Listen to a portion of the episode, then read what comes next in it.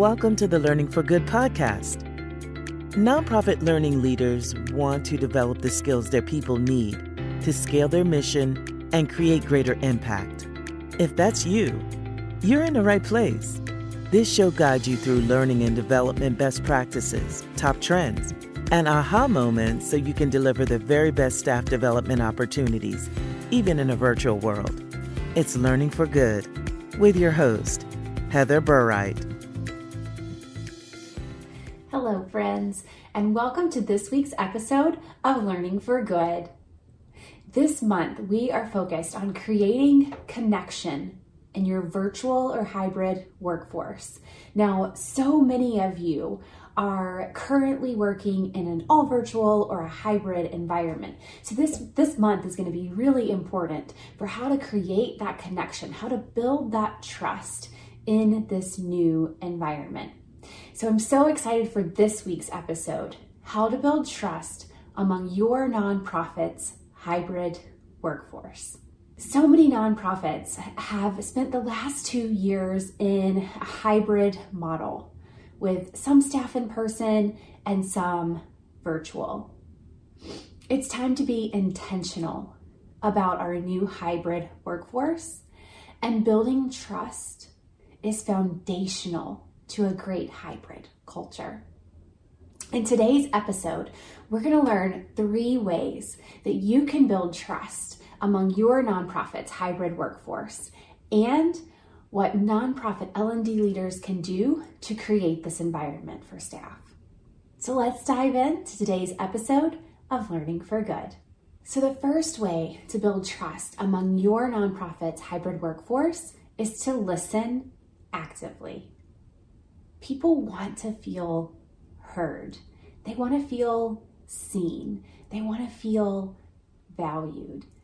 And they get that when we truly listen to them.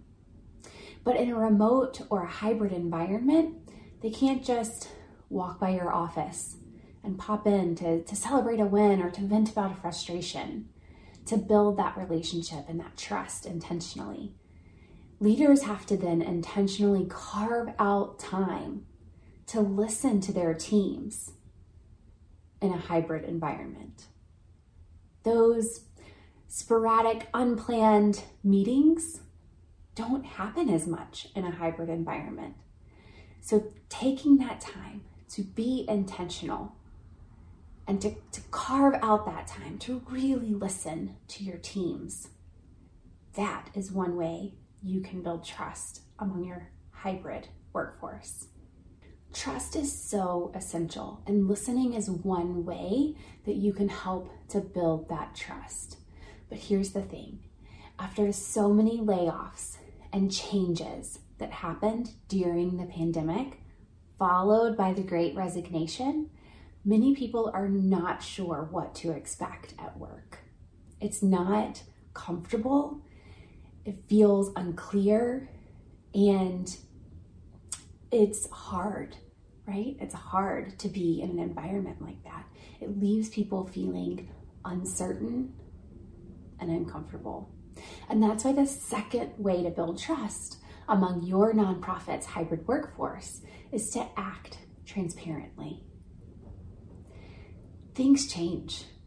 That's life. You're not going to be able to avoid change just because we've been through so much change over the past two years. But our, our capacity for change right now is diminished. So, sharing what information you have as you have it and as you are able to share it, that will help staff feel more at ease. They're gonna feel a little uncomfortable. They're gonna feel a little uncertain because of the environment that we're in. But the more you act and communicate transparently with your teams, the more comfortable they will feel. Now, that brings me to the final way that you can build trust among your nonprofit's hybrid workforce, and that is to mm-hmm. communicate consistently. Studies have shown that people need to hear a message seven times before they remember it, before it really sinks in. That might be six more times than you want to repeat yourself. but it's important. Say what you need to say. Say it again and again and again. Can never be underestimated. Communicate consistently. All right, so the three things that nonprofit leaders can do to create trust listen actively, act transparently, communicate consistently. But what about nonprofit L&D leaders? What can we do to create this environment of trust? How can we help? How can we support this foundation that needs to exist within our organization? Well, we can assess what skills are needed in all of our leaders at every level in the organization. What do entry level staff need? They may need to increase their comfort with ambiguity or be able to communicate their needs clearly and concisely. What about supervisors? What do supervisors need in order to create this environment of trust? They may need to be more active listeners so that they can translate the needs of their staff to the more senior leaders in the organization. And what about those senior leaders? What do they need in order to create this environment of trust? They may need consistent reminders to pause and to communicate with staff. They may be more connected to the change, more ingrained in it. And so, without those reminders, they may not be communicating to staff as much as they need to be. So, building in reminders, that kind of on the job learning or job aid that can help them remember to consistently communicate with staff, that might be what they need. So, with these skills in mind, whatever the skills are in your organization that people need, right? With these skills in mind, we can begin to create the learning experiences that each group needs so that we're building a culture of trust. Real, in the moment, strategic learning experiences that help our staff thrive that help our culture thrive. Now that's learning for good.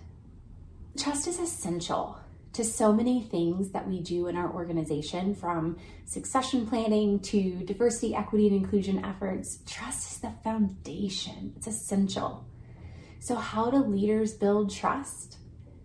We listen actively, we act transparently, and we communicate consistently and L&D leaders can then translate those needed skills to real-time learning experiences that meet their organization's needs and build trust. If you're ready to create custom training for your nonprofit, but are struggling with how to do it virtually for your hybrid workforce, head over to my website and let's work together to develop the skills your people need so that you can scale your mission and impact even in our virtual world. Thanks for listening to the Learning for Good podcast. If you enjoyed this episode, we'd appreciate your support. Stay connected by subscribing anywhere you listen to podcasts. Leave us a five star rating and review, and share the Learning for Good podcast with your community on social media.